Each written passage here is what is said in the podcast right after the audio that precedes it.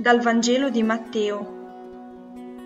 In quel tempo Gesù disse, Ti rendo lode, Padre, Signore del cielo e della terra, perché hai nascosto queste cose ai sapienti e ai dotti e le hai rivelate ai piccoli.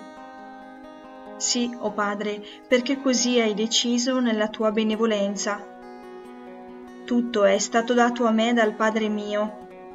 Nessuno conosce il Figlio se non il Padre e nessuno conosce il Padre se non il Figlio e colui al quale il Figlio vorrà rivelarlo.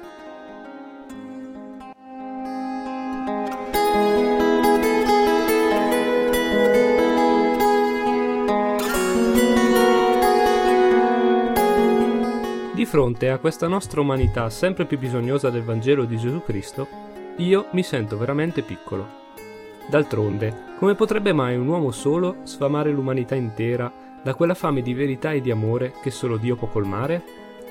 Allo stesso tempo mi sento parte di qualcosa di molto più grande, la Chiesa.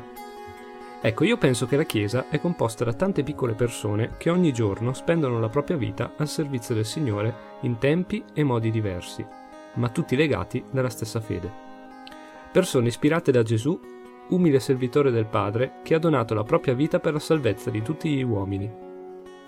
Ed è per tutte queste piccole persone che ogni giorno silenziosamente operano per il bene della nostra comunità che oggi voglio rivolgere la mia preghiera di lode e ringraziamento. Proprio come Gesù, che nel Vangelo di oggi si fa piccolo e sceglie la volontà di Dio mettendosi dalla parte dei più deboli, benedicendo e lodando il Padre con parole semplici. Mi chiedo, sono anche io disposto a rendermi piccolo di fronte al Padre, abbandonando tutto ciò che è superfluo?